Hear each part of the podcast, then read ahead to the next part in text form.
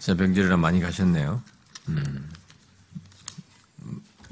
어, 우리 많이 이동을 했네요, 진짜. 아, 그래도 이 서울에 이게 근, 여기에 근처에 이렇게 남아있는 분들이 그래도 뭐 한 반절, 반절은 되는 것 같으네요. 음, 예. 아, 자, 우리, 제가, 어, 이 얘기를 했죠. 어, 어, 이 금요일에 이제 이사에서 어, 그 66장까지 긴 시간을 어, 참 오랫동안 살폈고, 이제 그래서 이어서 어, 이 시간에 금요일 날 뭘 할 것이냐라고 했을 때 이미 저는 어, 사실 우리 교회에서 이 금요 시간에 어, 이미 역사서를 다 끝냈고 어, 모세오경 창세기부터 어, 역사서 에스라 니에미 에스더까지 다 끝냈고 또 신약에 와서도 공간복음 다 하고 사도행전까지 다 하고 이렇게 사실은 옛날에 새벽 기도회 때이 시편 119편 빼고도 시편도 다 하고 어, 잠언도 제가 좀 남겨놨었죠. 근데 우리 잠언은 또 우리 유 목사님이 남겨놓은 것들은 지금 다 하고 있어요. 저기 잠언과 또 요한복음 다 하고 있고 아, 그래서 거의 다 제가 대부분 이제 이게 권별로 하는 것은 많이 끝냈습니다. 아, 끝내서 이제 남겨진 것이 어, 신약의 서신서들 중에도 새벽기도 시간에 거의 다 했는데 제가 어, 디모데 후서를 남겨놨고 그건 제가 나중에 좀 말년에 디테일하게 강론을 하려고 좀 남겨놓은 것이고요. 아, 그 다음에 이 로마서를 또 남겨놨죠. 로마서를 어, 주일날 하는 것도 좋겠지만 그렇게 하기에는 너무 길게 갈 것 같고 어, 그래서 음, 제가 구원론에 대해서 많은 얘기를 했기 때문에 에, 그 내용을 이게 금요일 날로 와서 지금 할까 생각을 합니다. 음, 그래서 금요일 날 하려고 하는데 이제 그에 앞서서 이 지금 이 사무엘상을 이전에 제가 사사기를 한 다음에 예, 어, 사무엘상 8장으로 건너뛰었습니다. 왜냐하면 왕을 요구했던 이 사사기에 연결해서 왕을 요구해서 처음 뽑은 사울로 건너뛰었어요. 예, 그러면서 바로 내용상으로 연결시키면서 창세 사무엘상 1장부터 7장은 이 사무엘 부흥 사건이어서 제가 별도로 이제 좀 이게 주일 날 예배 강론을 하려고 겸사겸사해서 건너뛰었어요. 아, 그런데 이제 3일 상하에 이게 빠지니까 다 했는데 이제 그게 다시 공부하는데도 좀 어려움이 있고 그래서 마무리해야 될 것 같아서 지금 이것을 어, 이 시간에 하려고 합니다. 아, 제가 리더 모임에 떠면서 주일날 할 생각 그때까지도 계속 오락가락 했어요. 했는데 제가 이제 주일 난예배 이거 끝나고 나서 어, 원래 구, 어, 믿음과 구원의 확신 문제를 하려고 했는 해서 네, 그걸 계속 염두에 두고 있었는데 아, 제가 그래서 제가 오직 그리스도 솔로스 그리스도수를 하려고 어, 예수 그리스도에서 하려니까 이게 너무 하고자 하는 게 방대해요. 네, 그걸 제가 워밍업이 없이 하기는 갑작스럽게 하기는 자신도 없고 능력이 안 돼요. 충분히 제가 계속 제가 전체 구조를 이렇게 그림을 가지고 해야 되기 때문에 음, 그걸 하게 될 때는 제가 그리스도에 대한 음, 그뭐 우리가 교리반에서 하는 그리스도에 대한 그리스도론을 말하는 그런 것을 정도가 말하는 게 아니고 제가 이게 아, 우리가 예수 그리스도가 우리 현실 속에서 어떻게 이게 이 지금 인식되고 어, 그분에 대한 이해를 갖고 있고 어, 그런 우리들의 현실을 또 먼저 밝히면서 제가 이 그리스도에 대한 성경이 말하는 것을 이렇게 다각적으로 이게 얘기를 할 것이거든요.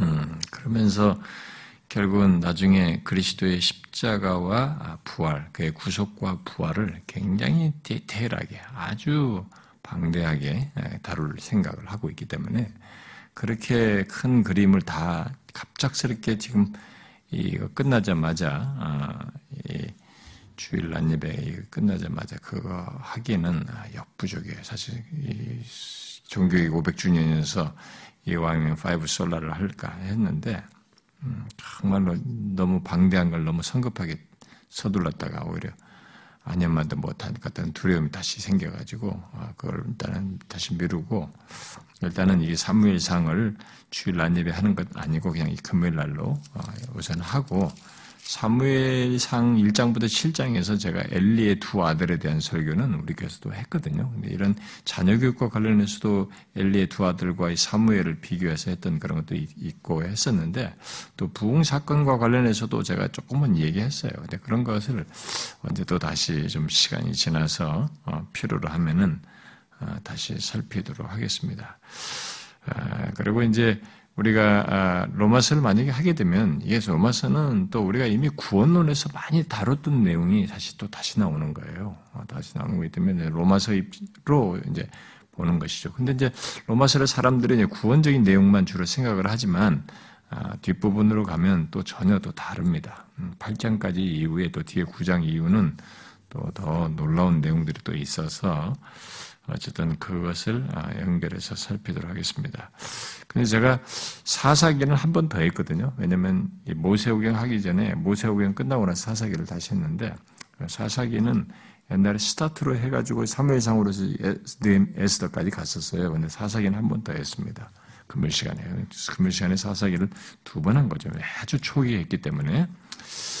그래서 그때에는 사사기의 왕을 요구하는 내용 속에서 바로 이제 왕을 실제로 뽑는 8장으로 건네어 띄었었어요. 그래서 이제 이 1장부터 7장 빠진 부분을 이제 다시 이제 메꾸는 것입니다. 그러니까 지금 그때 흐름 속에서 할 때와 지금 할 때는 조금 다를 것 같습니다. 그때 당시에는 조금 제가 아, 이 역사선이기 때문에 역사선은 어떤 성경을 이렇게 선지서나 신약의 서신들은 또 각 성경의 책별로 이렇게 본문을 설명하고 이해하는 방식이 좀씩 다르거든요. 역사서는 역사대로 또 시가서는 시가서대로 이렇게 각각 성경이 말하는 문체와 이 내용의 어떤 취지들이 있기 때문에 그걸 어떻게 해석하고 어떻게 어, 이해해야 되느냐에 대해서는 좀씩 달라요. 어, 복음서를 하거나 또 이제 서신, 서신서 같은 교리징을 할 때나 다 좀씩 다르거든요. 근데 이 역사서를 얘기할 때는 역사가 이렇게 진행되지만 일반 역사를 진행하는 듯 하지만 사실상 그 속에서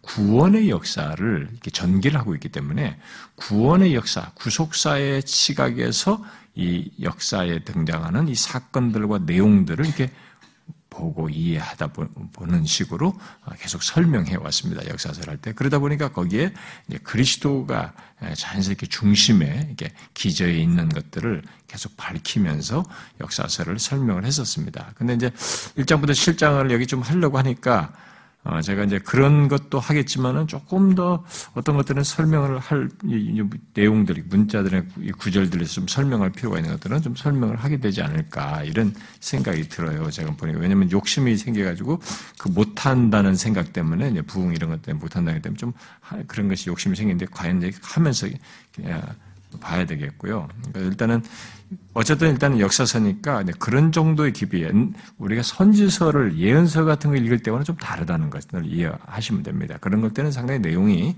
문자적으로 어, 그, 그 문장과 표현들을 좀 구체적으로 설명할 것들이 많이 있었죠. 그 역사서는 서술된 것들이 많기 때문에 꼭 그렇게까지는 안 해도 되는 것입니다. 그걸 알고 어, 이것을 보시면 좋겠습니다. 자, 음, 여기 먼저 이제 이 사무엘상의 1장부터 이제 7장, 지난번에 8장으로 왕으로 뽑는 것을 건너뛰었다고 했잖아요. 근데 그 앞부분인 이 1장과 7장은, 1장부터 7장은, 어, 그 사사시대의 배경, 이 앞에가 바로 사사시대 아닙니까? 이 사사시대의 아, 배경 속에서 이렇게 왕정으로 왕이 세워져서 사울로부터 시작해가지고 다윗 솔로몬으로 이어진 왕정 시대가 이스라엘에게 있게 되는데 그 이전까지는 하나님께서 신정하죠. 직접 자신이 통치하신다는 것을 왕이 없이 이렇게 어, 모세나 이런 대표를 세워가지고 또 앞에서는 사사들을 세워서 그렇게 해오셨어요. 그래서 이제 사사 시대의 배경 속에서 왕정 시대로 넘어가는 이 과도적인 내용이 1장부터 7장이라고 보면 되겠습니다. 아, 그래서 그런 과도기적인 내용인데 이스라엘에서 이제 왕이 필요하다는 이런 사사기에서부터 요청되었던 것을 마침내 이제 그 세우게 되는 그래서 왕이 필요하다는 논지를 그리고 왕으로 세우게 되는 그 과정으로서의 가교 역할을 하는 내용이 여기 아니, 준비하는 역할도 하고 그런 준비에 해당하는 내용이 여기 1장부터 7장입니다. 어, 그래서 어, 이 사사 어, 이 사무엘서는 이게 그렇게 1장부터 7장으로 이렇게 배경 역할을 하지만 또 이제 사무엘은 주로 앞부분의 중점으로서 등장을 하죠. 이 1장부터 12장까지가 이제 사무엘에 의한 다스리는 그것이 사무엘에 의해서 영향력이 행사지는 내용으로 등장을 하고 이제 뒤에 13장부터 어, 사무엘상 끝장까지는 이제 사울 왕의 중심으로 한 사울 왕 시대죠. 그 이게 나오고 그다음에 이제 뒤에서 사무엘 하 1장부터 24장까지는 이제 다윗 왕의 시대를 가지고 그렇게 연결해서 어, 세 구분으로 이제 됩니다. 사무엘 상 하가 음, 아, 유, 유, 유 대인들은 이 사무엘 상하와 열왕기 상하를 묶었죠. 이렇게 아주 묶어가지고 1, 2, 3, 4 네, 네 개로 나눠서 아, 다한 어, 왕국서로 이렇게 아, 얘기를 했었죠. 자, 아, 그러면 이제 어느 어, 그런데 여기 어, 이 사사 시대에 이스라엘을 그 요구했을 때 그게 벌써 음, 기도원 때부터 어, 이 사사를 아, 왕을 요구했지 않습니까? 아, 그래서 사사기 8장에 보니까 기도원에게 왕이 되어달라고 하니까 음, 기도원이 아니 나는 아니다라고 하면서 아, 결국 신정 음, 하나님에 의한 통치를 아, 결국 주장을 하죠. 아, 그런 가운데서 이 사사기의 이 배경을 보면 이 사무엘상 이 앞에 1장부터 7장은 사사기 배경이에요. 그대로. 어떤 사람은 여기 앞에 이 사무엘이 등장하는 시기가 솔로몬보다 조금 앞섰을 것이다. 아니, 아니 저기 삼손보다 좀 앞섰을 것이다. 아니면 삼손과 조금 오버랩될 것이다. 뭐 이렇게까지 보는 사람도 있습니다. 역사적으로 여러 가지로 음, 다양하게 이제 주장들을 하는데 아, 근데 이제 순서상으로 보면 삼손 그다음에 여기 엘리가 있고 엘리 이후에 이 사무엘 등장으로 이렇게 순서를 보는 것이 또 일반적이기도 합니다. 자, 그런데 우리가 사무엘 사사기에서 이렇게 반복적으로 강조되는 표현이 있었죠. 여러분 아시죠? 사사기에서 반복되는 반복되는 표현 뭡니까? 응? 뭐, 이게 앞에서부터 한 뭐 네다섯 번 반복되는데, 그 제일 뒤 끝장, 끝절만 봐도 나오잖아요.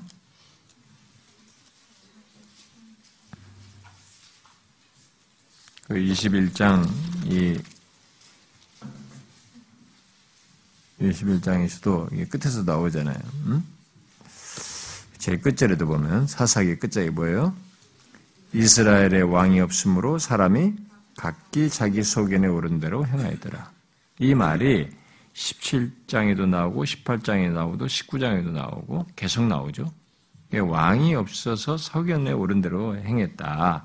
이게 이제 사사기에서 말하는 그 배경 속에서 1장 7장이란 말이에요. 여기.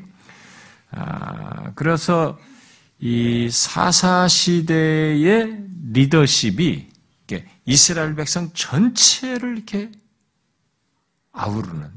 그러니까 사실 사사는 그런 게 굳이 지역을 나누지 않아도 그런 이스라엘 전체 안에서 생겨나는 문제의 구원자로서의 역할을 등장하면서 이렇게 하지만 근데 사사들이 자꾸 이제 문제를 야기시키고 제대로 신뢰성도 떨어지고 하니까 그런 가운데서 이게 각 지파별로 이 그룹별로 이게 약간 지역주의 현상이 드러나고 그래서 전체가 이 리더십 아래 사사의 리더십 아래 따르지 않는 네, 이런 현상이 있으니까 이들의 왕의 이방 왕들처럼 나라들처럼 왕 아래서 전체가 하나로 이렇게 탁 묶이는 그런 새로운 리더십에 대한 열망을 이들이 이제 갖게 되죠. 네, 그런 그래서 새로운 리더십, 왕, 이방인처럼 왕에 의한 새로운 리더십을 어, 이제 주장을 하는데 사실 왕은 어, 이미 하나님께서 모세에게 왕을 세울 것을 얘기했어요.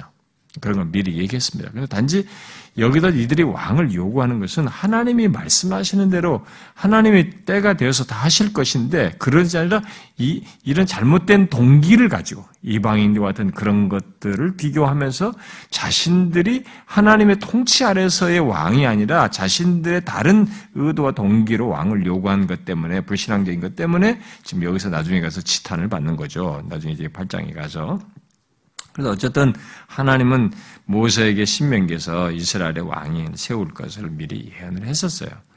어쨌든 이제 이 새로운 리더십의 필요를 절감하고 있는 그런 상황에서 여기 이 왕종으로 넘어가기에 앞서서 준비자로서 이 선지자 사무엘이 등장하는 그것을 이 앞에 1장에서부터 이렇게 특별히 4장에서 1장부터 4장까지 그것을 말을 해주고 있습니다.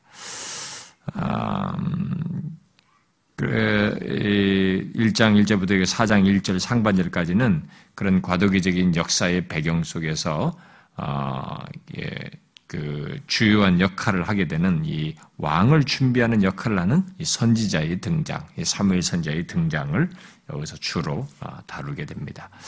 아, 이것은 아, 나중에 진정한 왕으로 오시는 그리스도를 예비하는 앞선 선지자와 같은 아, 세례 요한을 아, 예견케 하는 모습이기도 하죠.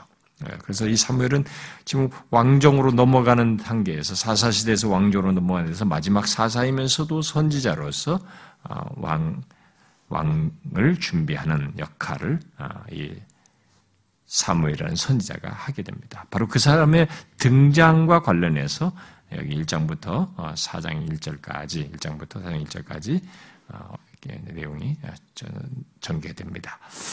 자, 그러면 이제 오늘 1장을 볼 텐데 이 1장의 내용은 세 단락으로 나누어서 보겠습니다. 1절부터 8절, 그 다음에 9절부터 19절, 그 다음에 20절부터 나머지로 이렇게 세 단락으로 나눠서 보겠습니다. 자, 먼저 그 1절부터 8절은 어, 이 아, 사무엘이 등장하기 위해서 어, 사무엘을 낳는 이 배경, 사무엘이 출산하게 되는 태어나게 되는 배경과 관련해서 어, 먼저 여기가 나오게 되죠. 자, 이 사무엘서의 시작은 한 사람이 있었다. 바로 엘가나라는 사람이 있었다라는 말로 이 사무엘서가 시작하게 됩니다. 우리는 번역상으로 이렇게 하지만은 예, 히브리 말로는 그렇게 한 사람이 있었다. 그 바로 엘가나라는 사람이 있었다라는 말로 시작합니다. 에브라임 산지 라마다 소임 라마다임 소빔의 에브라임 사람 엘가나라는 사람이 있었다. 이게 네, 그는 여로함의 아들이고 엘리후의 손자요 도후의 증손이요 숩의 뭐 현손이다. 뭐 이렇게 쭉 열거를 합니다. 자, 이 사람은 지금 에브라임 산간 지방 출신이고, 어, 그렇게 해서 여기 족보를 따져 올라가 보니까 이 위 족보가 어디냐면은 레위 지파의 혈통을 따라서 난 어, 사람인 것을 이제 알 수 있게 됩니다. 아, 그래서 이 엘가나에 대한 근데 뭐 이게 별로 중, 유명하지도 않은 이 사람을 갖다 무슨 뭐 어디 어디 어디 족보를 갖다 쭉 이렇게 제법 상세하게 일절에 이렇게 열거하는 것은 엘가나에 대한 이런 소개는 아, 이 사람이 그렇게 유명한 사람이 아니라는 것을 강조하게 한 겁니다. 뭐든 특출한 뒤에 무슨 족보에 뭐가 있는 사람들에 따라서 뒤에 왔다는 게 아니라 오히려 이 사람은 그냥 족보를 가보면 이렇게 어떤 이렇게 뭐야 많은 이제 통 속에 이게 혈종을 따라서 난 그 중에 어떤 한 사람 별로 유명하지 않은 사람이다 라는 것을 오히려 이런 묘사를 통해서 강조해주고 있다고 볼 수 있겠습니다. 그러니까 평범한 사람이에요. 아주 평범한 사람, 평범한 그냥 어떤 한 사람이에요. 그런 사람이 있었던 것입니다. 근데 하나님이 바로 그런 평범한 사람을 통해서 어떤 일을 놀라운 계획을 진행하시고 역사를 진행하시는 구원의 역사를 진행하시는 놀라운 일을 행하신다라는 사실을 보여주는 것이죠. 이 세상에 우리는 기록상으로 보면 나중에 이 사람이 이렇게 해서 나온 자식이 굉장히 유명해진 사무엘은 사람이 되지만 그 이전에 아브라함도 아브라함 있잖아요. 뭐 우상속을 뭐갈 때 우리 거기 뭐 우상성기는 막 수많은 사람들 중에 이라크 지역에 있는 그 사람 중에 어떤 그 한 사람이에요 그냥. 그랬는데 하나님에 의해서 이 사람이 열국의 아빈 아브라함이 되는 것이죠. 여기도 이렇게 그냥, 평범한 그 사람인데 이 사람이 하나님에 의해서 어떤 특별하게 정말 이 세상에 하나님께서 기, 쓰시고자 하시고 그 목적을 이루시는 가운데서 어, 이 구원의 역사를 이루시는 그런 사람인 것이죠. 어, 이 땅에서 하나님께서 구원하시고 자기의 역사를 이루시기 위해서 뽑으시고 택하신 사람은 대부분 이렇습니다. 우리가 세상적 가치 기준으로 보면은 완전히 뭐 KS다 무슨 엘리트 코스다 뭐 최고의 사람이다 뭐 이런 사람들을 하사는 거 아니에요. 여러분 다윗도 그렇지 이세 집에서도 다 아이고 아니다 다 없다 이거 오히려 이 사람 적절한데 아이고 한 제일 막내네. 조그마한 먹덩이 어, 제일 오히려 마지막에는 하나님이 이렇게 하시. 그러니까 우리들이 통념을 다 깨버리는 거죠. 그러니까 근데 이런 통념을 깨시는 방식으로 결국은 하나님의 백성의 역사, 구원의 역사, 구속사의 구속, 구원을 이루시는 구원의 역사에 이 주인이 누구냐면은 사람이 아니라는 것을 계속 역사가 아브라함으로 시작해서 뒤로 등장하는 수많은 사람들이 등장하면서 이어서 이어서 이어서 역사가 진행되지만 이 역사의 주인공들은 등장하는 사람들이 아니다. 그 한 사람 한 사람을 엮어가시면 그 사람을 통해서 이, 이 역사를 진행하시고 구원을 이루어 가시는 하나님이시다라고 하는 것을 성경은 계속 강조하거든요. 이것이 교회에서도 똑 같이 통용되는 것입니다. 지금 교회 안에 들어온 사람들이 뭐 이 사람들이 뭐 특별하고 탁월해서 뭐 불러오는 게 아니고 그냥 자기가 태어나서 성장 과정에서 무슨 어떤 공부를 하고 어떤 직장을 갖고 좀 남들보다 지위가 좀 높은데 가는 일이 혹시 있을지 몰라도 그런 것을 감안해서가 아니고 하나님께서는 그냥 여러 그, 그 수준에서 말하면 그 사람도 수도 없이 많은 거거든요. 네, 그런 사람들 중에 하는 거예요. 여러분들 우리가 그냥 평범한 자기 바운다리 안에서 자기가 사는 사람 만나는 사람 그게 고장인 사람들은 속에서는 그게 그, 그건 같지만은 뭐 특출하다고 하더라도 특출한 사람들끼리도 모여 보면요. 그럼 또 거기도 깨갱이에요. 뭐 과학자들끼리 다 모여도 세계 과학자 다 모이면은 어디 묘한 못 내밀어요. 그래서 이게 공부를 잘하고 똑똑한 사람들이 또 열등감이 되게 심해져요.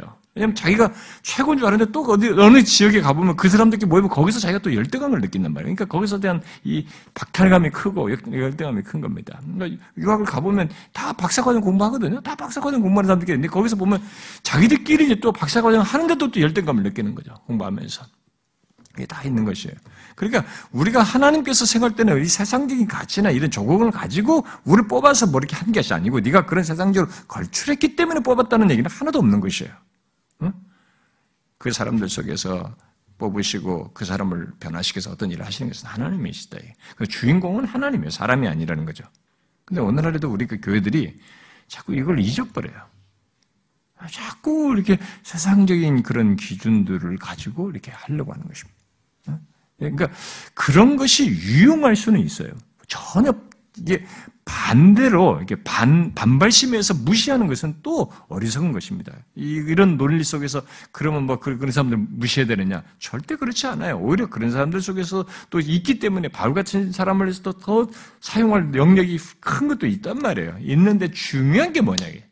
바울이 공부를 잘했고 그가 똑똑해서 가문이 뭐가 있어서 배경이 탄탄해서 그가 같이 있는 것이냐? 그게 아니다는 거죠. 하나님이 그 사람을 만났고 그 사람을 사용했고 그 사람을 변화시켰기 때문에 가치가 있다는 겁니다.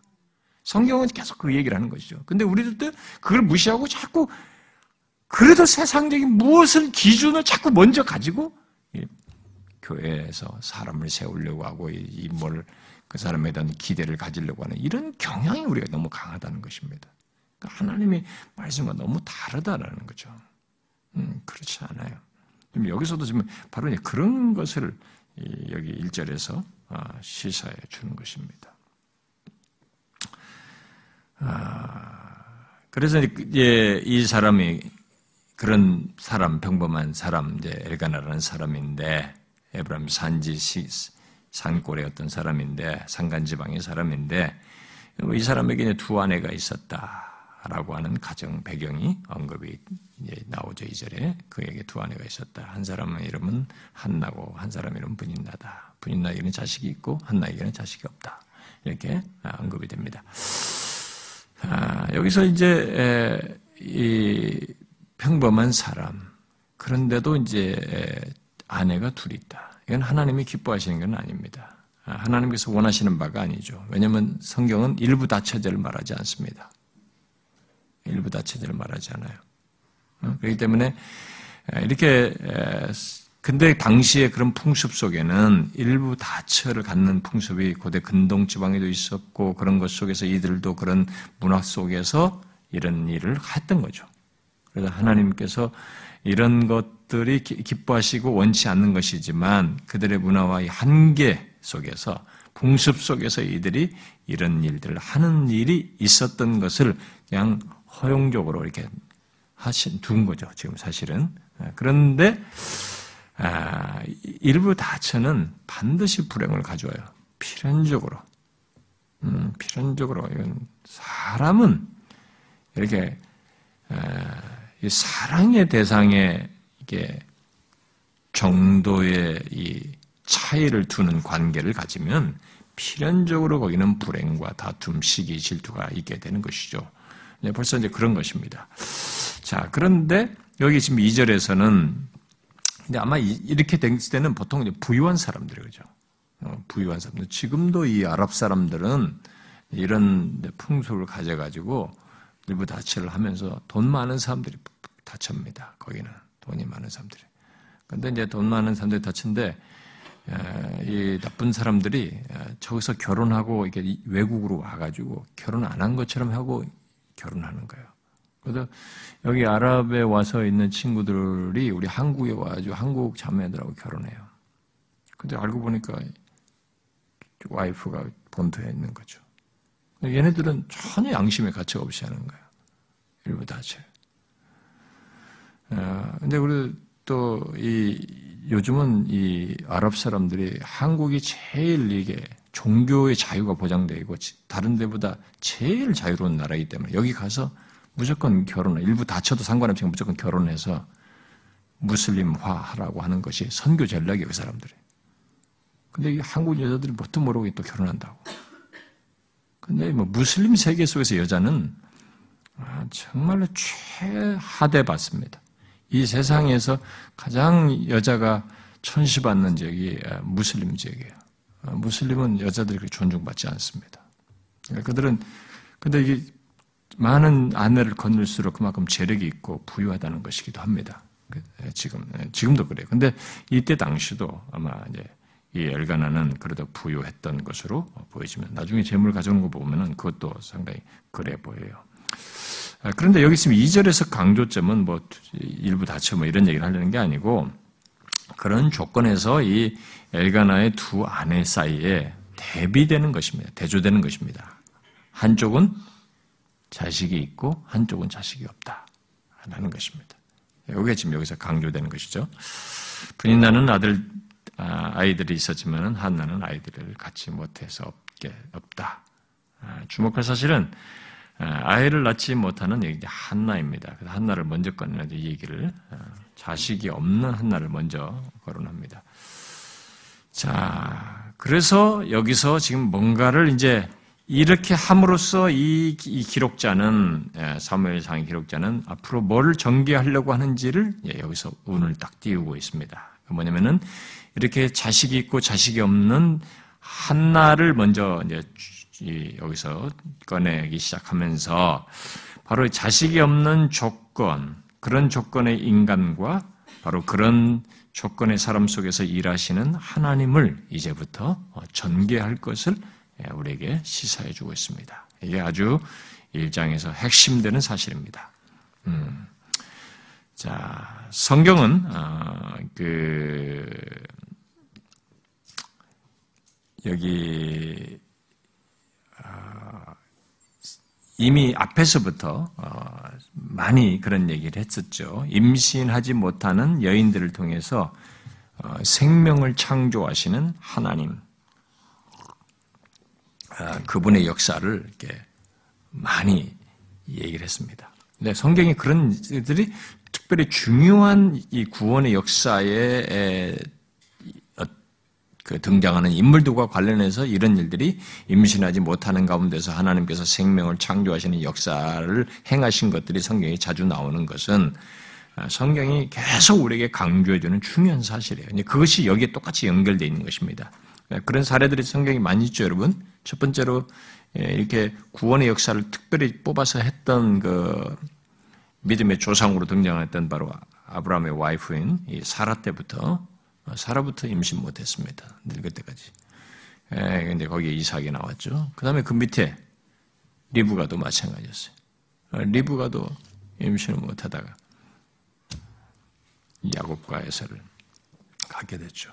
그 다음에 그 야곱의 와이프 중에 라헬도 그랬죠.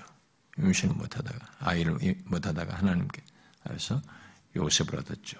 그리고 또 이 앞서서 보면은 사사기에 보면은 이 마누아의 아내가 임신을 못하고 있었죠. 근데 그때 여호와의 사자가 나타나서 삼손이죠. 어, 네 자식을 줄 것이다. 그래서 삼손이 나죠. 이렇게 이 구속 역사 속에서 아주 중요한 인물들이 예, 임신을 못했어요. 그리고 거기서 하나님은 생명을 창조하셨습니다. 계속 강조한 거죠. 이 역사의 중요한 결정적인 사건들 속에서 임신을 못하는 이것에 하나님께서 그것을 생명을 창조하셔서 이 역사를 진행하셨다는 것을 성경은 계속 강조하고 있는 것입니다. 그래서 이런 모든 내용은 생명은 하나님께 있고 하나님께서 창조하신다는 것을 분명히 말해주면서 하나님의 주권적인 사역이다라는 것들, 한 사람에게 있어서의 생명이 있고 없고 태를 열고 닫고는 하나님께 속해 있으며 하나님의 주권적인 역사라고 하는 것을 분명히 증거해주고 있는 것입니다. 이것은 지금도 마찬가지입니다. 왜 다른 사람들은 다 그냥 뭐 결혼해서 그냥 어? 심지어 결혼도 안 하고 어? 잠자리만 했는데도 애가 생기더니만 왜 우리 집은 애가 이렇게 안 생기냐고 뭐 이런 사람도 있는데 여러분 생명은 우리에게 속한 게 아닙니다. 하나님 생명을 참 왜 선한 사람에게는 안 생기고 불의한 사람에게 생겨 그렇게 말할 수 없어요. 이 생명은 생명을 창조하는 이 영역에 있어서는 하나님께서 주권적으로 하시는 것입니다. 생명의 창조자는 이 우주 만물에 아무도 없어요. 하나님밖에 없습니다. 이 우주 만물에서 생명이라고 하는 어떤 존재가 생명이라는 것을 갖는다라는 것은 오직 하나님에 의해서 있는 것입니다. 그래서 날아가는 새도 하나님이 허락하셔야 떨어지는 것이죠. 어? 그의 생명의 주권 아래 있다는 것을 그렇게 묘사를 하는 거죠. 아, 그런데 여기 지금 엘가나가 아, 이제 그런 엘가나가 이제 그런 조건에서 매년 아, 이게 제사하러 올라갔죠. 만군의 여호와께 아, 여기서 만군의 여호와께 경배하고 제사하기 위해서 어, 실로라고 하는 성서로 나아갔습니다. 이 실로는 음, 여우수아가에 의해서 가난을 정복한 이후로 이스라엘의 어, 종교적인 중심지가 된 곳이 바로 실로입니다. 거기에 성소가 있었기 성벽계도 있고 그랬기 때문에 아, 이 성소로 올라갔습니다. 예? 그래서 3절에 그렇죠. 이 사람이 매년 자기 성읍에서 나와서 실로에 올라가서 망군의 여호와께 예배하며 제사 드렸는데 거기에 이제 두 아들 흠리와 비나스가 여호와의 제사장으로 거기 있었다. 예, 이게 나중에 뒤에 가서 등장할 이 한나의 사무엘과 데비드에서 등장할 어, 엘리의 두 아들 흠리와 비나스가 여기서 잠깐 언급됩니다. 어쨌든 이런 배경 속에 이 일은 두 사람이 지금 제사장으로 있었다 라고 지금 얘기를 하고 있네요. 아, 그래서 이 엘가나는 이렇게 이 지금 3절을 보니까 매년 이렇게 어, 성읍에 올라가서 어, 성읍에서 나와서 실로에 가서 이렇게 제사를 드리고 여호와께 예배하며 제사를 드리는 이런 모습을 보게 될 때 엘가나는 상당히 율법에 충실한 사람이라고 하는 것을 알 수가 있습니다.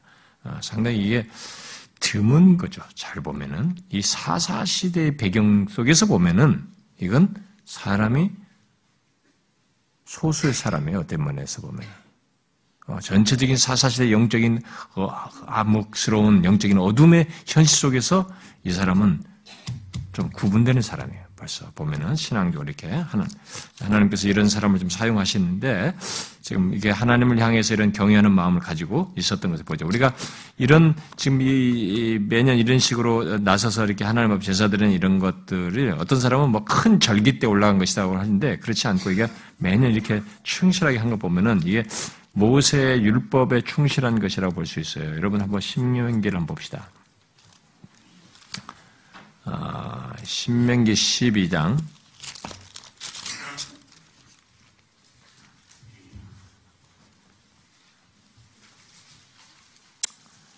아, 12장 그 5절부터 7절을 한번 예, 하나님께서 모세가 이제 가서 너희들이 제사 드릴 때 어떻게 하라 이렇게 미리 말해줬는데 그것을 그대로 충실하게 지키고 있는 거예요. 자 5절부터 7절 읽어봐요. 시작. 오직 너희의 하나님 여호와께서 자기의 이름을 두시려고 너희 모든 지파 중에서 택하신 군인 그 계실 곳으로 찾아 나아가서 너희의 번제와 너희의 제물과 너희의 십일조와 너희 손의 거제와 너희의 서원제와 낙헌 제물과 너희 소와 양의 처음 난 것들을 너희는 그리로 가져다가 드리고 거기 곧 너희 하나님 여호와 앞에서 먹고 너희의 하나님 여호와께서 너희 손으로 수고한 일에 복 주심으로 말미암아 너희와 너희의 가족이 즐거워할지니 이걸 지금 지키고 있는 거예요. 온 가족을 다 데리고 와서 이렇게.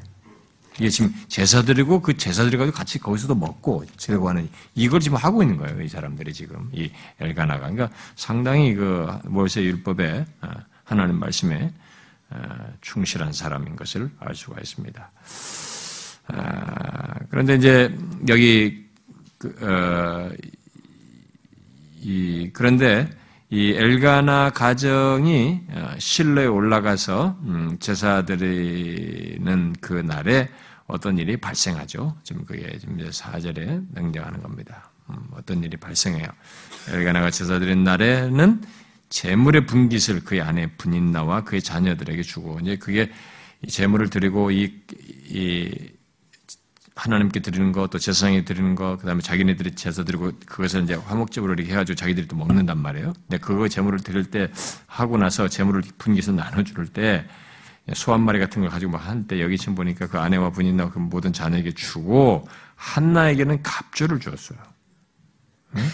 어떤 사람들은 이 갑절이 그냥 아, 그냥 한 사람의 몫이다 이렇게 뭐 해석도 합니다. 왜냐하면 70인역에 그렇게 번역됐다고 그래가지고 하겠지만은 문맥상으로 보면 갑절이 맞는 거죠. 왜냐하면 뒤에 이는 그를 사랑하기 때문에 사랑의 표현을 이렇게 적극적으로 이 사람이 한 것입니다. 음? 여기서 엘가나가 한나에 대한 이런 행동을 아, 그러니까 감사제를 드린 다음에 재물을 먹을 때 한나에게 예, 이 분나와 그 아들들에게 주는 것보다 두 배 몫을 줌으로써 어, 이제 질투를 촉발시키죠. 이것이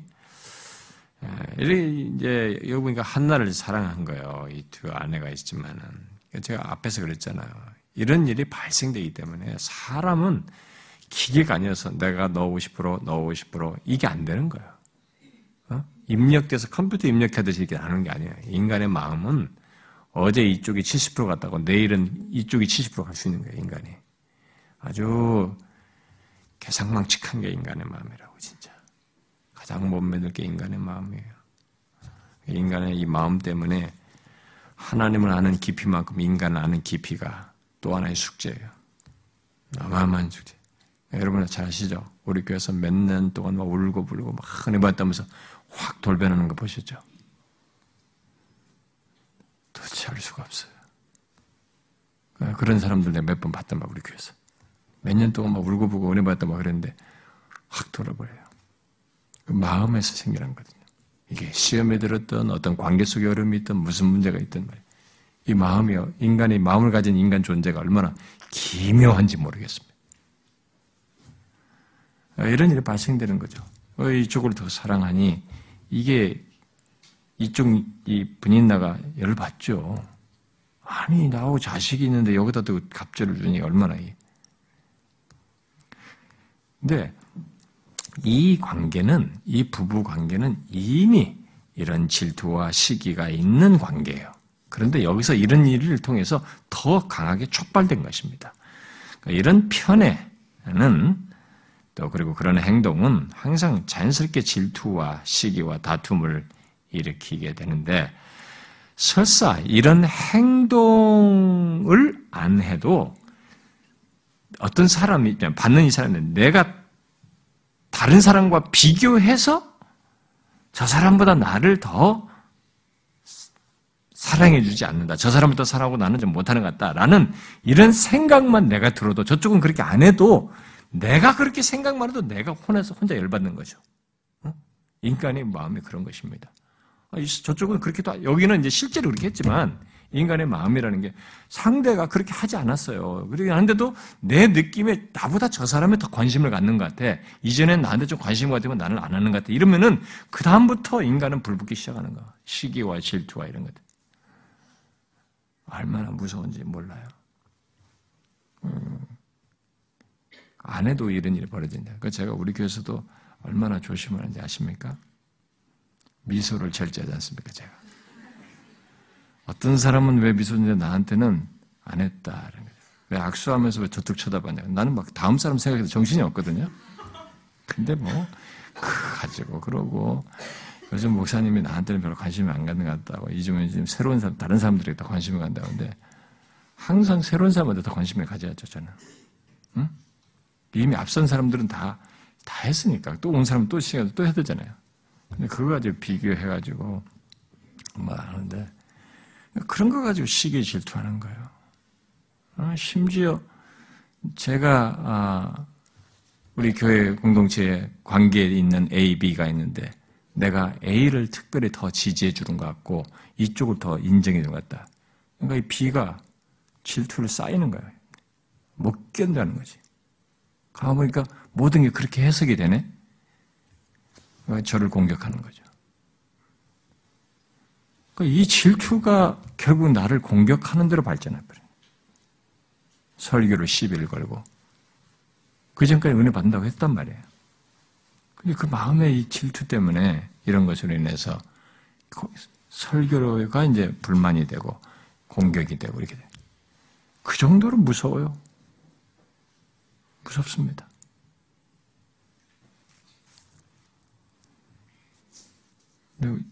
제가 눈치채는 사람 많이 있어요. 우리 교회는 지금도 현재 시대로도. 어. 속이 흥분해가지고 말이죠. 계속 나를 주시하고.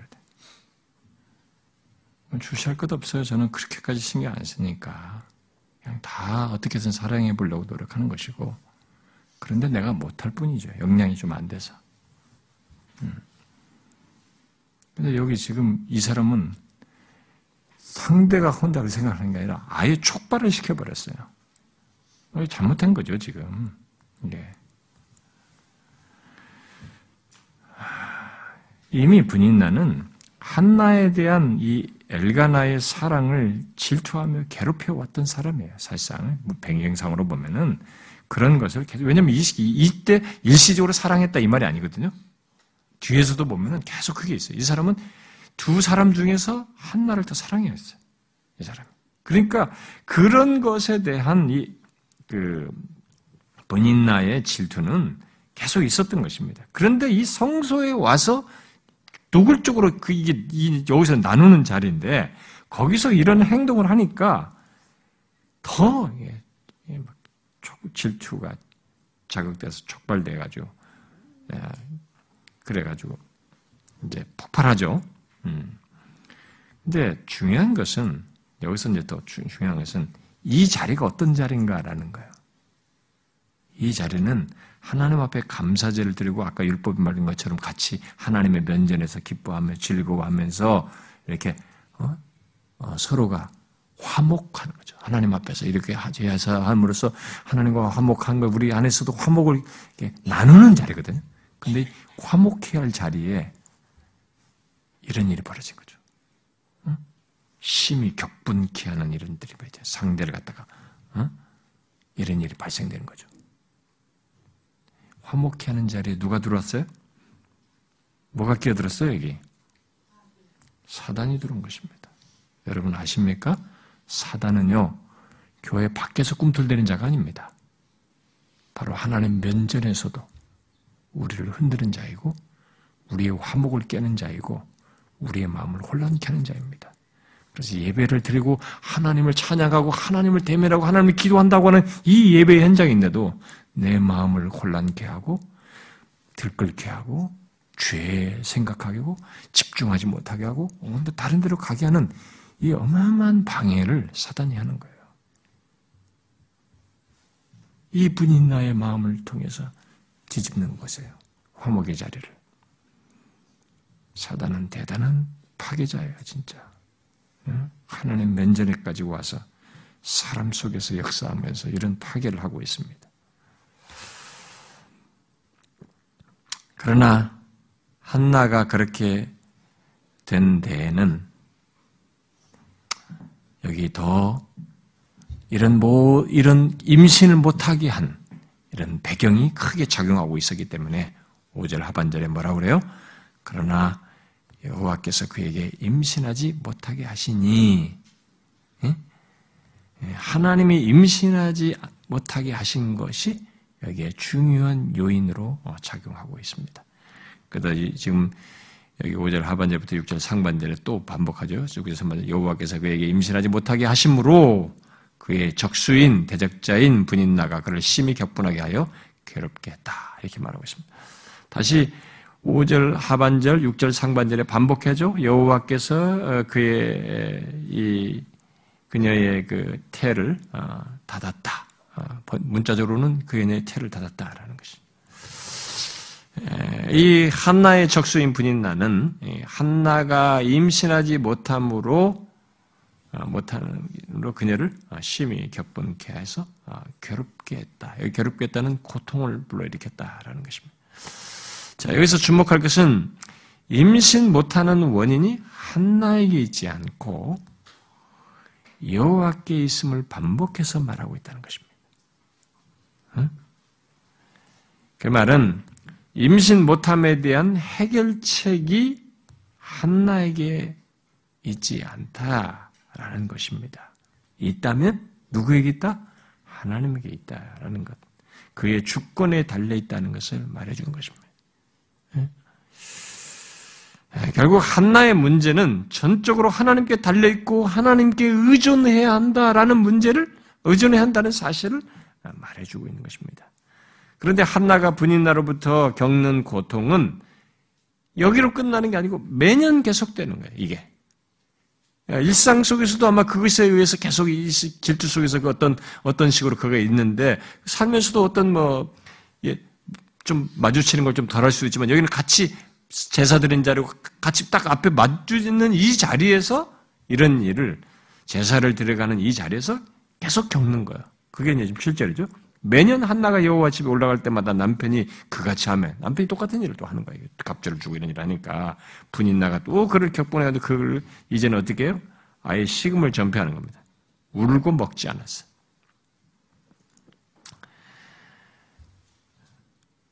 엘가나의 한나에 대한 아, 사랑 행위 때문에 또다시 자극이 돼서 이런 일이 벌어졌는데요.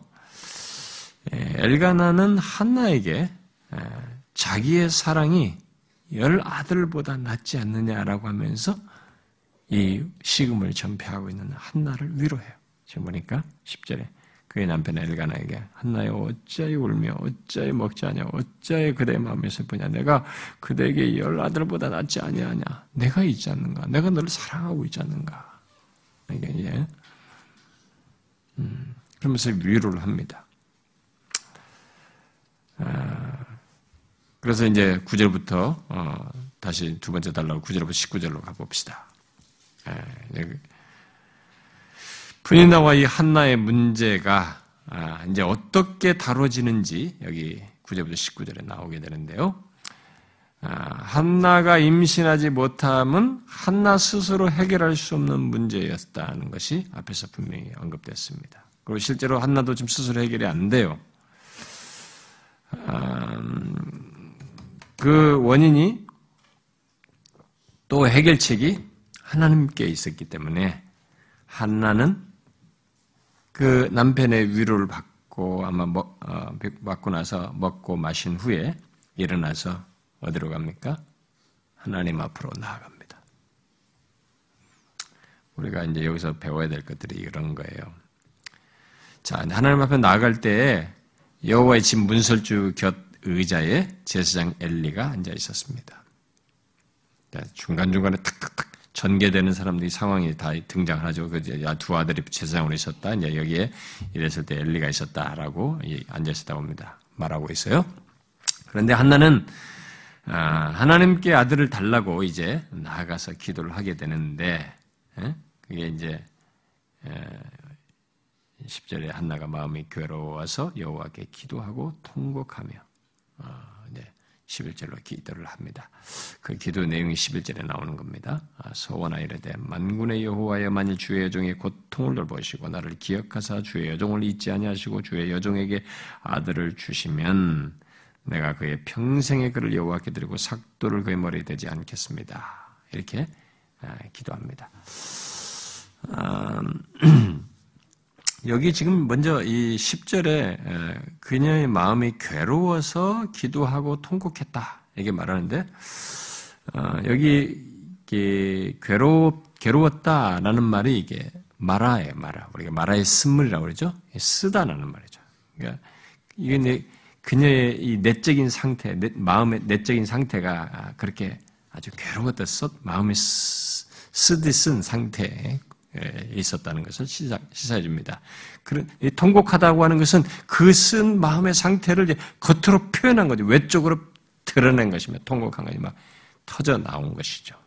그런데 중요한 것은 이런 것들을 뭐 마음에 쓴 거, 내 마음이 막 너무 고통스럽고 내 속이 썩는 것 같고 상했고 막 뒤집어질 것 같은 이런 것을 갖는 것은 인간이 어떤 살다 보면 다 있을 수 있단 말이에요. 그런 것도 있고. 그래 그것 때문에 통곡하는 일도 있을 수 있어요.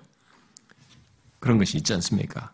그런데 그 두 가지 외적인 것, 내적인 것, 외적인 이런 것만 있다고 말하지 않냐고 이것이 어떻게 다루어지고 있느냐라는 걸 주목해야 돼요. 어떻게 해요? 하나님께 기도하는 거죠. 이 두 가지. 이 두 가지 내용 속에 하나님께 기도했다잖아요. 괴로워서 여호와께 기도하며 통곡한 겁니다.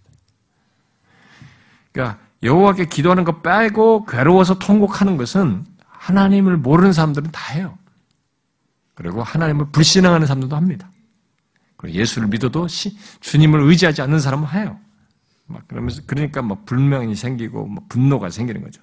그런데 여기서 이 사무엘상 1장에서 우리 제시하는 것은 신자의 살 길은 이거다라고 가르쳐 주는 겁니다. 마음이 쓰고 고통스럽고 속이 내면이 너무너무 썩고 힘들 것 같다 할지라도 그래서 그런 조건이랄지라도 통곡할 수밖에 없는 상태랄지라도 그것을 여호와께 가지고 나와서 기도하며 그래 하게 될 때 거기에 길이 있다. 여기에 소망과 해결책이 있다라는 것을 우리에게 말해주고 있는 것입니다. 이제 그의 기도 내용이 아까 읽었던 11절인데 이 11절의 내용은 하나님께 조, 이 조건문이잖아요. 조건문으로 하는데 조건문으로 되어 있어서 이게 마치 하나님께 딜을 하는 것처럼 생각할 수 있는데 그게 아니고 이 서원의 기도는 강한 기원을 표현한 것입니다. 하나님께 강한 기원을 이런 식으로 표현한 것입니다. 그래서 아들을 주시면 하나님께 드리고 삭도를 되지 않겠다라고 했는데 이 말은 하나님께 주신 아들을 나시린으로 드리겠다라는 거죠. 민수기 6장에서 말한 그 나시린 예, 그것을 예, 얘기 서원한 것입니다. 음, 이런 한나의 이런 기도 때문에 예수 믿는 부모들이 막 자기 자식이다고 이 아이를 바치겠습니다. 뭐 서원하고 뭐 이렇게 하는 이런 일들이 부모들이 있는데 어, 대단히 조심하셔야 됩니다. 음, 음. 어, 나하고 같은 옛날에도 한번 얘기했지만은 어, 나와 같이 예, 교회를 다녔던 같은 친구죠. 음, 친구인데 그 친구는 어, 아버님이 장로님이고 어머님이 전도사님이었어요. 근데 내가 고등학교 다닐 때 우리 얘기하다 보니까 그러니까 보니까 그 어머니가 그러셨어요. 자기가 이 애를 서원했다고. 내가 목사 된다고 이미 나는 어려서부터 목사 된걸다 알고 있었기 때문에 근데 네가 목사 되는 거라 우리 아들도 서운했는데 이렇게 얘기했어요. 근데 걔는 아, 굉장한 반발심이 있어요. 아, 그래서 항상 나를 얘한테 좀 붙여주려고 부모님이 항상 얘 좀 같이 다녀라, 뭐좀 내좀 영향 좋은 영향 좀 미치라고 자꾸 그러는데 얘는 이제 벌써 약간 약간 이게 주먹 좀 쓰고 싶어 하고 뭐 이런 스타일이었거든요. 그런데도 이제 부모 밑에 자랐기 때문에 그래도 교회 가고 이런 것들은 이제 호의적이긴 했습니다.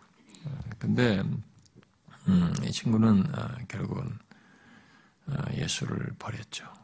어, 지금 제가 아마 어디 어딘가 산다고 한 얘기 제가 들었는데 결혼해서 사는 그 인생의 여정도 이렇게 평탄치는 않았고 않고 여러 가지 좀 복잡한 것 같더라고요. 신앙생활도 안 한다는 얘기 제가 몇 년 전에 들은 것 같습니다. 그러니까 끝까지 자기는 거부를 해요. 그러니까 아주 저항감이 가고 반발심도 컸고 무조건 할 일이 아니에요. 이런 것들이 어떤 얼마나 이것이 정말 철저하게 하나님과의 이런 신앙 속에서 있는 것이야 하고 또 그것조차도 하나님께서 그 사람 안에서 하실 일들이 있기 때문에 성급하게 할 문제가 아니에요. 이런 문제들. 근데 옛날에 한참 우리나라가 부흥사들이 사람들에게 막 영향을 미칠 때 이런 것들을 이렇게 분별 없이 가르쳐 가지고 그런 것들을 뭐 이미테이션 하시는 부모들이 참 많았습니다. 음, 그렇지 않아요. 아, 그래서 이런 예, 한나의 이제 행동 여기서 지금 한나가 이렇게 아, 서원하는 이런 행동은 어, 잘 보시다시피 삼손을 낳은 마노아의 아내와는 좀 대조되는 모습이죠. 마노아의 아내는 임신하지 못했음에도 하나님께 기도하지 않았어요. 또 여호와의 사자가 하나님께서 이렇게 아들을 주실 것이라고 그래서 나신이 될 것이라고 말해줘도 그것을 신뢰하지 않았습니다. 예, 그것과 너무 대조되는 모습이죠. 예, 한나가 얼마나 아, 이 부분에 있어서 하나님 앞에 정말 나중에 이 장에 가서 원래 단락을 나누려면 이 한나의 기도까지 끝내야 돼요. 근데 제가 너무 많기 때문에 그냥 여기까지 했는데 한나의 기도 속에서 한번 놀라운 그런 고백들이 나오게 되는데요. 음, 아, 그래서 어쨌든 한나는 아, 하나님께 기도하고 아들을 주시면 나신으로 드리겠다라고 서약을 했어요. 그래서 이제 12절에 보면은 한나가 거기서 기도를 하는데 그런 기도를 하는 가운데 기도하는 모습이 보니까 한참 기도를 하고 있는 거예요. 지금 12절에 여호 앞에서 오래 기도를 하고 있었어요. 한나는 자신의 상한 마음, 이런 간절한 마음을 이렇게 기도를 할 때 막 그 속으로 그 상한 마음과 그 진실한 마음을 막 속으로 하고 있었던 것 같습니다. 속으로 지금 말을 하는 가운데 입술을 이렇게 움직였던 것을 보입니다. 그런 경우 있죠. 우리가 속에서 막 간절히 기도하는데 입으로 간단히 막 뭐라고 하면서 입을 조금씩 움직이면서 그렇게 기도하는 경우가 있지 않습니까? 우리가. 그런데 그렇지 결국 그래서 음성은 드러나지 않았던 겁니다. 그러니까 예, 그런 지금 이 기도하는 한나의 기도하는 음, 동안에 성문 성막문에 앉아가지고 이 기도하는 이 한나를 계속 보면서 그 입을 이렇게 보고 있었던 이, 이 엘리는 이 얘가 술 취했구만 지금 이렇게 생각한 거죠. 응? 술 취한 줄 알고 한나에게 술에서 깨어나라고 한 거예요. 뒤에 보니까. 하나가 속으로 말하고 입술만 움직이고 음성을 들리지 않으면 엘리가 그가 취한 줄 생각하고 말하죠. 네가 언제까지 취하 있겠느냐, 있겠느냐 이제 포도주 좀 끊어라 이제 이렇게 말한 것입니다. 아, 이 엘리의 반응은 뭡니까 여러분? 음, 엘리의 반응은 한나가 기도하는 것과 술 취한 것을 분별 못할 정도로 영적으로 어둡다는 것을 보여주죠. 이 대제사장이지만은 이 사람이 그것을 분별하지 못할 정도로 영적으로 어둡고 무능하다는 것을 시사해 줍니다. 그리고 이것은 이스라엘의 대표가 그러고있기 때문에 이스라엘의 대제사장으로서의 그가 그렇기 때문에 이스라엘의 타락의 실상을 단면적으로 보여주는 거죠. 이스라엘의 타락과 이스라엘의 영적인 어두움의 단면을 이 엘리라는 사람을 통해서 보여줍니다. 여기서는 잠깐 등장하는데 나중에 2장, 3장에 가서는 더 적나라하게 보여주죠. 음.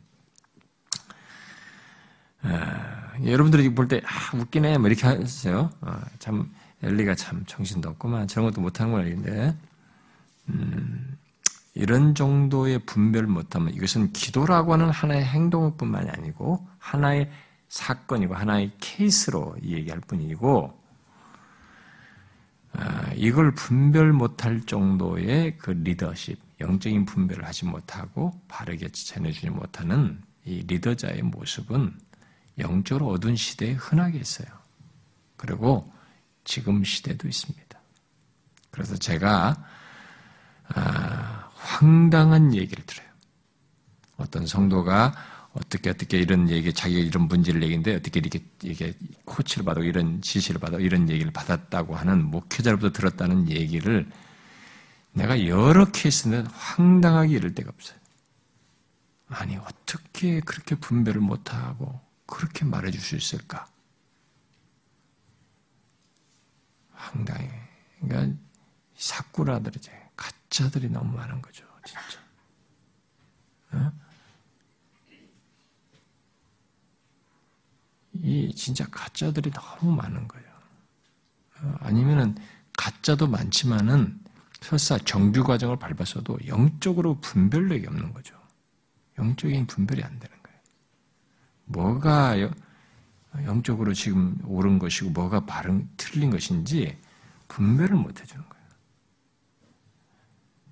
그냥 조각 지식을 가지고 얘기하는 거죠.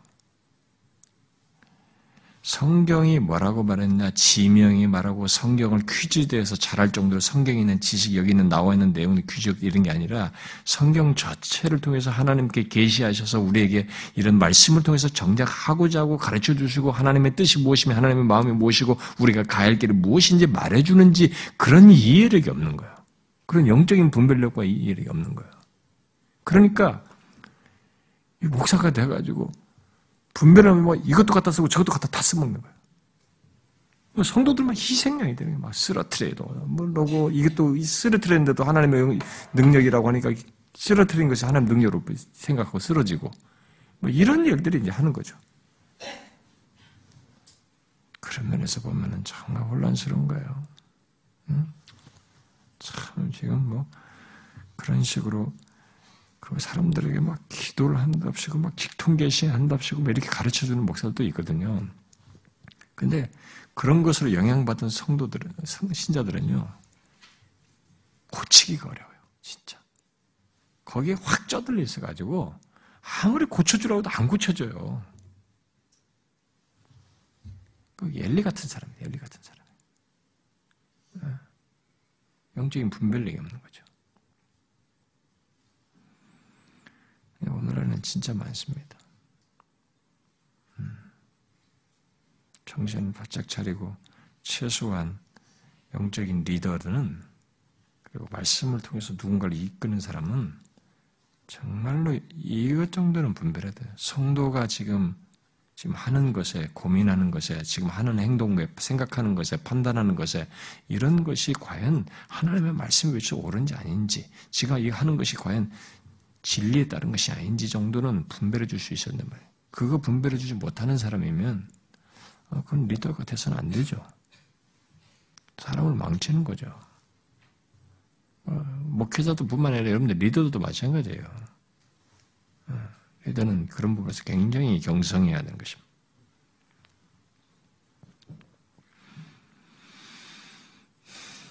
여기 엘리의 무능한 이런 말에 한나가 뭐라고 합니까?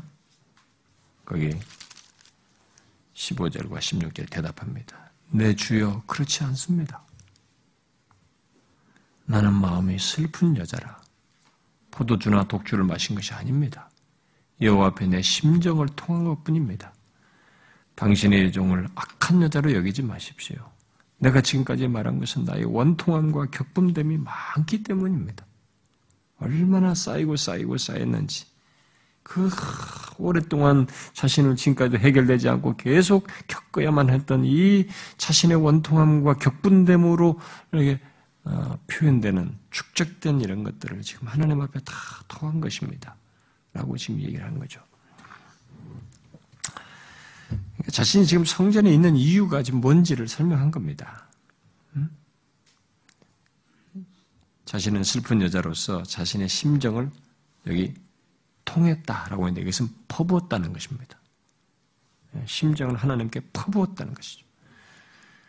예, 그래서 자신을 악한 여자로 부르지 말라고 하는데 여기 악한 여자는 문자적으로 말하면은 벨리알의 딸이에요. 그 말은 무가치한 이방인으로 취급하지 말아달라는 것입니다. 어? 이방 여자로 이렇게 취급하지 말아달라는. 결국 이런 엘리의 평가는 분인나보다도 더 큰 충격이 되는 얘기예요. 사실 보면은. 응? 그러니까 이 분별 못하는 사람에 의해서 얼마나 더그 충격이 되는 얘기를 하게 된 것입니까? 그러나 한나는 자신이 하나님께 마음을 쏙 쏟아낸 그 이유를 말하죠. 내가 지금까지 말한 것은 나의 원통함과 격분함이 많기 때문입니다. 한나는 그동안 자신이 겪은 것들을 하나님께 쏟아 놓았던 것이죠. 왜요? 하나님만이 모든 것의 판단자이시고 해결자이시기 때문입니다. 다른 데 쏟을 데가 없는 거죠. 여러분, 참, 이게, 이게 경험, 이런 것을 실천하는 게 쉽지가 않습니다. 잘 보시면, 한나가 분인나에게 여기 대들었다거나 싸웠다는 말이 안 나와요. 그것을 그 쌓인 거죠. 원통하고 격분을. 근데 이것을 다 하나님 앞에서 그러니까 참 어렵습니다. 저도 이렇게 항변하고 싶지, 어? 내 손으로 어떻게 해버리고 싶지. 하나님 앞에 항변해가지고 하나님께서 해주는 거 기다리는 게 얼마나 어려운지 몰라요. 어? 근데 이걸 우리에게 가르쳐 주는 것입니다. 하나님께서 판단하시고 하나님이 해결하실 분이시다. 라고 믿기 때문에 그분에게 쏟아놓은 것입니다. 뒤에 한나의 말을 들은 엘리는 17절에 아, 뭐라고 그래요? 하나님의 응답을 기원합니다. 엘리가 대답하되 이 사람이 그게 지금은 영적으로 좀 어두, 어두운 상태로 있지만 나이도 먹어가지고 이렇게 되지만 이 사람에게 이 제사장으로서 이전에 뭔가 좀 지식이 있어요. 하나님에 대한 지식. 그래서 사무엘도 세 번 부를 때, 어? 그럼 하나님 불렀다. 이렇게 말해줬거든요. 그러니까 그런 정도의 지식이 있는 거예요, 이 사람이. 뭔가 좀 알문이 있어요. 그래서 지금 여기서 그 어떤 사람은 그래서 영적으로 어두워서 이, 예, 이 사람에게 있던 성령, 계시의 영, 아니, 예언의 영이 떠나 있다가 이때 다시 임하였다. 이렇게까지 해석하는 사람도 있습니다. 그래 이제 17절에 평안히 가라. 이스라엘 하나님이 네게 기도하여 구한 것을 허락하시기를 원하노라. 이렇게 기원을 하는 거죠. 이 사람에게. 하나님의 응답을 기원합니다. 어떤 사람은 하나님께서 이 한나가 구원, 구한 것을 들어주실 것이라고 예언한 것으로 어, 설명을 하기도 합니다. 아, 그래서 이 엘리의 기원 또는 예언을 예, 이 한나는 어떻게 해요? 이 말을 굳게 믿었습니다. 이 한나는 순수했어요. 그대로 믿었습니다. 굳게 믿고 엘리에게 자기를 위해서 기도해 줄 것을 요청하죠. 18절에 당신의 애정이 당신께 은혜 입기를 원합니다. 라고 하고 가서 18절 하반절에 뭐요? 먹고 얼굴에 다시 근심 빛이 없더라. 응답됐어요? 아직 자식 안 생겼잖아요. 이게 뭡니까, 여러분? 우리 상식 같으면 아, 그렇게 해주십시오. 아직 수심에 차서 뭔가 응답이 뭐 현실로 드러날 때까지는 수심에 차서 계속 있을 것 같잖아. 이거잖아요. 이게 뭘까요, 여러분? 응? 여러분 얼굴을 좀 봐야 되거든.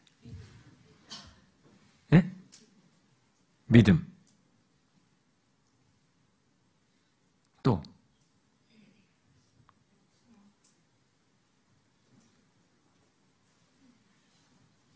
예?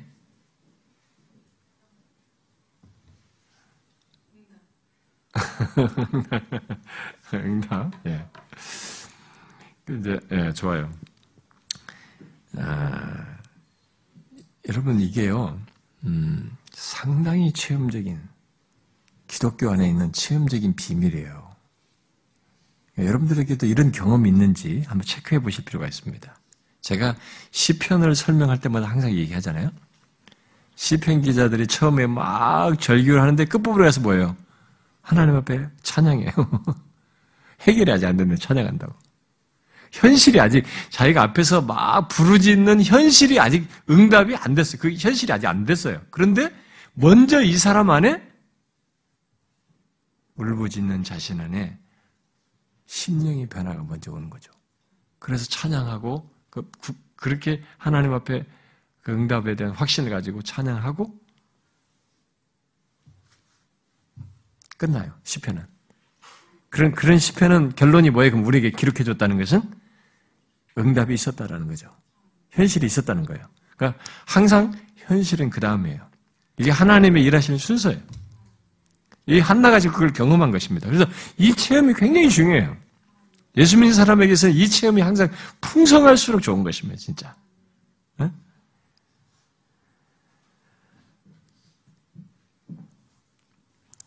이 지금 한나는 음, 결국 마음의 확신을 가지고 돌아가게 되는 것입니다. 이 말을 순수하게 그대로 믿고 마음의 확신을 가지고 일어난 것입니다.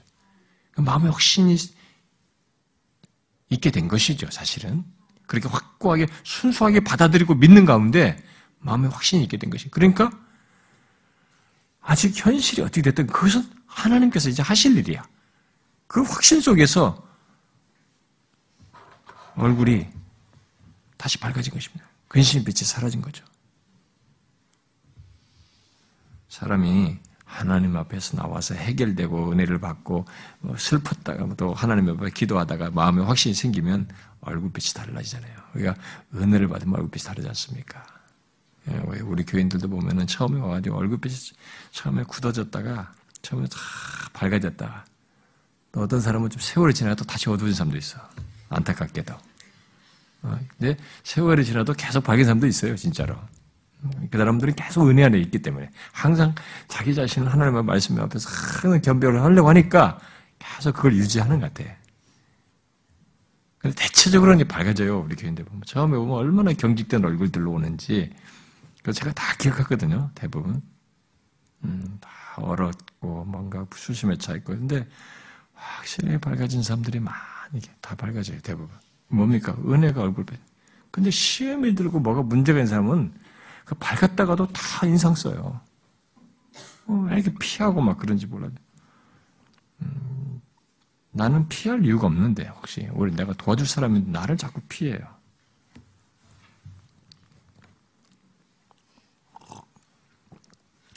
하나님 앞에서 얻은 이런 확신, 어? 하나님으로 인한 이런 만족과 확신, 그것이 바로 이 얼굴빛의 변화로 가져왔던 것이죠. 아, 그래서 엘가나와 이제 그의 가족들은 아침에 일찍 일어나서 여호 앞에 경배하고 집으로 돌아갑니다.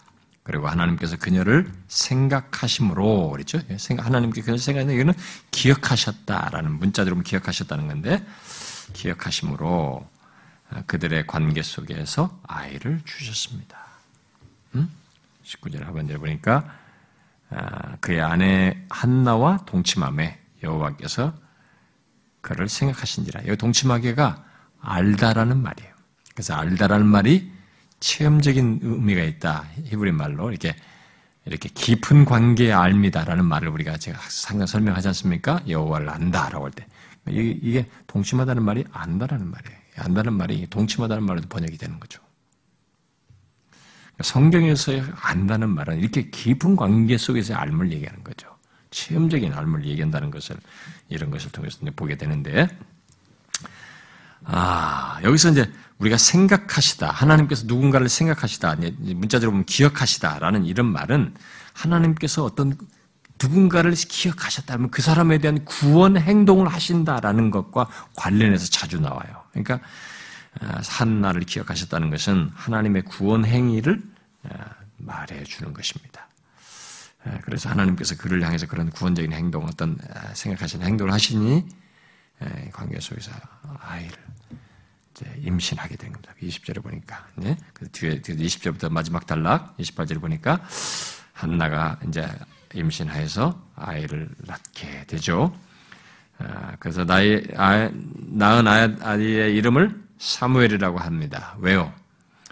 하나님께 구하에서 얻었기 때문에 이 사무엘이라는 뜻은 여호와께 구함이라는 뜻이죠. 여호와께 구해서 얻었다. 그래서 사무엘입니다. 아, 그런데 이 엘가나의 집은 엘가나와 온 집은 참 여호와의 율법에 충실하여서 다시 또 여호와께 매년제와 서원제를 드리기 위해서 성소로 올라갑니다. 얼마나 충실해요. 이거 사사시대 그 영적으로 암묵시기에 이런 신실한 사람이 있었던 것이죠. 또 올라가는 겁니다. 아, 그런데 한나는 못 올라간다고 하죠. 아이 젖된 후에나 이 아이를 여호와 앞에 영원히 있게 할 것이기 때문에 그때까지는 못 올라가겠다라고 얘기를 합니다. 그게 22절 얘기죠. 아, 그래서 하나님 앞에 서원한 것을 지키겠다는 의지를 이게 분명히 표현하지만 22절 내가 저 때거든 내가 그를 데리고 가서 여호와 앞에 뵙게 하고 거기에 영원히 있게 하리이다. 아, 자신이 서원한 대로 그대로 하겠습니다. 라고 얘기를 합니다. 그러니까 남편이 뭐라 그래요? 그대 소견에 좋은 대로 하여 그를 젖대기까지 기다리라. 오직 여호와께서 그의 말씀대로 이루시기를 원하노라. 라고 합니다. 그런데 이 말을 할 때에 이 엘가나가 한나에게 어디 익숙한 어디서 사사기에서 익숙한 말을 하죠? 뭔 얘기예요? 그대 소견에 좋은 대로 하라 이렇게죠. 이 말이 부정적인 말입니까? 여기서는 아닙니다. 그대의 소견에 좋은 대로 하라라는 말이 아, 사사기에서의 이 말은 중심이 인간, 내가 중심이 되어서 내 소견에 오른 대로 했어요. 내 소견에 오른 대로. 이, 그때의 내 소견이라는 것은 중심이 하나님이네. 근데 여기에 그대의 소견은 하나님께서 약속한 그 서원을 갚고자 하는 하나님 중심성을 지닌 그것을 따르고자 하는 소견이에요. 그래서 다른 것이죠. 그래서 사사기에서 말한 그런 것을 말한 것은 아닙니다. 마치 다윗이 선지자에게 아, 내가 하나님을 위해서 여호와의 전을 짓고 싶습니다. 그러니까 아, 왕이 생각하는 데 원대로 하십시오. 이런 것처럼 그게 거룩한 그런 하나님을 향한 열심과 소원을 묘사한 것이죠. 그래서 안나는 아이가 젖될 때까지 기다리다가 젖을 떼어서 이 성전에서 성전에 남겨둘 수 있을 때가 되었을 때 여러분들은 깐난아기를 데려갔다라고 생각하면 안 됩니다. 이 말을 한 1년 정도 전 먹이고 딱 했다고 생각하면 안 됩니다. 여러분 제가 어렸을 때 우리들 우리 어머니 저들 한 3년씩 3살 때까지 먹었습니다. 여러분 잘 모르시죠? 잘 모르시죠? 요즘이야 그게 아니지만 우리 어렸을 때는 제가 알기로는 우리 먹을 게 없기 때문에 젖을 3살 때까지 보통 먹고 그랬던 걸로 기억합니다. 저는 알, 그렇게 알고 있어요. 여러분, 그, 모르시나요? 알죠? 3살 때까지. 음. 어, 그러니까 이제 여기도 먹고 약간 이제 여기 보니까 그 이 23절에 여호와께서 그의 말씀대로 이루시기를 원하노라. 이는 일으키시기를 원하는 문자대로 보면 일으키시기 원하는데 말씀을 이루 성취하시기를 원한다는 말이 문자대로 맞죠. 근데 그 속에는 이 아이를 젖대어서 아마 이제 놓아도 될 정도까지 이루시는 것인데 그것은 얘가 설 정도까지를 포함하는 것이겠죠. 그래서 아마 이제 어, 젖을 떼고 어, 혼자 남겨둘 수 있을 때 되었을 때 이제 희생 제물과 선물을 가지고 이제 실로로 다시 올라가게 됩니다. 그게 24절의 예, 얘기입니다. 젖을 땐 후에 그를 데리고 올라갈새 수소 세 마리와 밀가루 한 네바와 포도주 한 가죽 부대를 가지고 실로 여호와의 집에 나갔는데 아이가 어리더라라고 했습니다. 이게 수소 세 마리냐 아니 수소 수소가 3년, 3년 된 수소냐, 이렇게 막 사람들 사이 해석도 막 나뉘고, 근데 문자를 가지고. 근데 아, 이 수소 세 마리로 어, 생각이 됩니다. 예. 그래서 보통은 이게 재물을 나눌 때 이게 하나님께 드리는 것, 제사장이 드린 것, 또 자기네가 드려가지고 화목제로 이렇게 먹는 것, 뭐 이런 게 그런 것으로 보여집니다. 그러니까 이제 수소를 이렇게 세 마리씩 정도면 이게 굉장히 부자라고요. 만약에 세, 세 마리였다면 굉장히 부자죠. 음, 기꺼이 이렇게 어, 희생제물과 선물을 가지고 실로로 올라간 것입니다. 아, 그리고 한나는 엘리에게 자신이 이전에 어, 기도하던 여자라고 이게 어, 말을 하죠. 그 25절에 수술을 잡고 아이를 데리고 엘리에게 가서 뭐라 그래요? 내 주여 당신의 사심으로 맹세하나이다. 나는 여기서 내 주 당신 곁에 서서 여호와께 기도하던 여자라. 그리고 기도에 응답하신 하나님을 27절과 28절에 찬양하죠. 이 아이를 위하여 내가 기도하였더니 내가 구하여 기도한 바를 여호와께서 내게 허락하셨습니다. 아, 얼마나 뭉클한 얘기입니까? 기도했더니 하나님께서 허락하셨습니다. 그래서 그러므로 나도 그를 여호와께 드리되 그의 평생을 여호와께 드리니이다. 이렇게 말. 여기 28절에 나도 그를 여호와께 드리되 그의 평생을 여호와께 드립니다 라는 이 말은 하나님께 구한 것에 구한 것에 이 사무엘이라고 하는 이 자식을 주셨으니 주셨기에 나 또한 한나 또한 그 결과를 여호와께 드립니다라고 말하는 것입니다. 자, 이것은 하나님께서 하신 것을 분명히 인정하면서 그것을 표하는 감사를 표현하는 것입니다. 우리는 이런 사실을 성경에서도 많이 배우지만은 이게 이렇게 사건이 이렇게 특별한 사건이 있어서만이 아니라 성경은 항상 우리에게 범사 감사하는 것도 말하지만은 일상 속에서 우리가 구한 것을 주신 것 그리고 구하지 않아도 나를 현재를 살게 하시면서 필요를 채우신 하나님을 분명하게 인정하면서 시인하고 감사하고 그를 찬양하는 것을 해야 됩니다.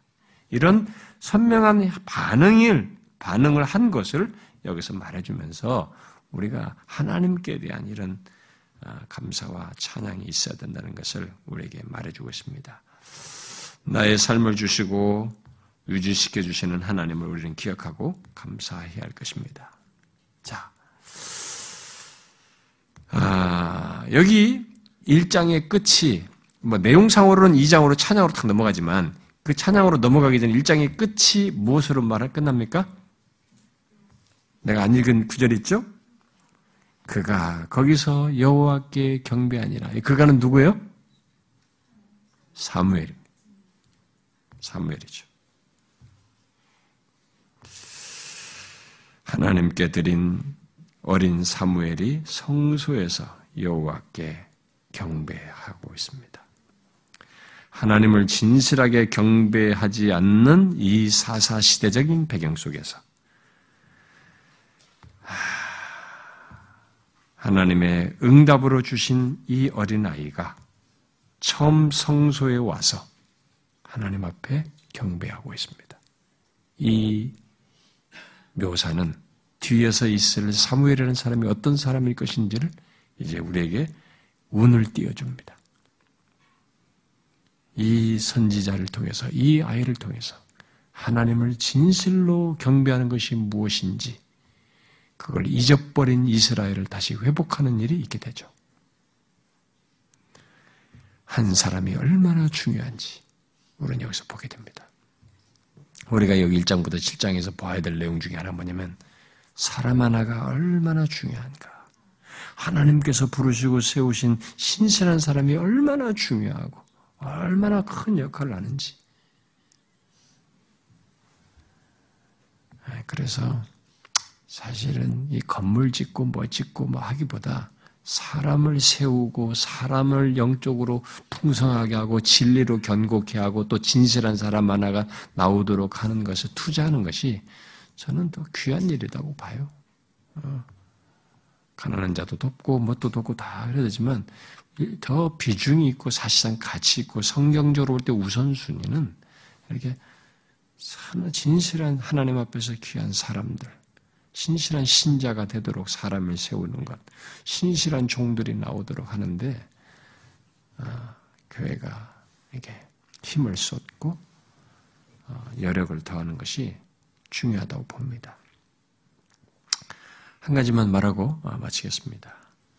자, 여기 한나가 하나님께서 이 한나가 가진 아픔과 상함과 고민과 절망스러운 현실과 문제들, 뭐 스스로 할 수 없는 뭐 그런 것들까지 그런 것들을 하나님 앞에 가지고 나올 때 어떻게 하시는지 우리는 여기 일장에서 선명하게 봅니다. 자, 우리가 일장을 통해서 그걸 배워야 됩니다. 하나님이 우리가 가지고 있는 아픔과 내면의 고통과 힘든 것을 자기 앞에 가지고 나와서 토해놓으면서 주님께 도움을 구할 때 하나님께서 어떻게 하시는가? 어떻게 하십니까? 잘 보시다시피 분인 나와 한나는 분인 나와 싸우지 않았어요. 자신의 상함과 분노와 슬픔을 하나님께 쏟아 놓았습니다. 왜요? 주권자 하나님만이 실질적이고 또 결정적으로 해결해 줄 수 있기 때문입니다. 이걸 믿었어요. 이 사무엘상 1장은 우리에게 이면적으로 윤리적인 차원에서는 이런 교훈을 내포하고 있습니다. 아, 하나님께 구하지 않는 것은 또 묻지 않는 것은 우리가 하나님을 믿지 않는다는 것이요. 우리가 교만하다는 것입니다. 한나와 같이 이렇게 순전할 필요가 있습니다. 어두워 보이는, 영적으로 어두워 보이는 이 사람이 엘리가 자기 얘기 듣고 이스라엘 하나님이 네가 기도하여 구한 것을 허락하시길 원하노라 라는 옳은 말을 한 사실만으로도 이 사람은 순수하게 받아들였어요. 믿었습니다. 음. 여러분, 우리도 주권자 하나님을 이렇게 믿어야 됩니다. 어떤 문제가 있든지 그것을 주권자 하나님 앞에 가지고 나와서 토로함으로써 그가 하실 일을 보고자 해야 됩니다. 기도합시다.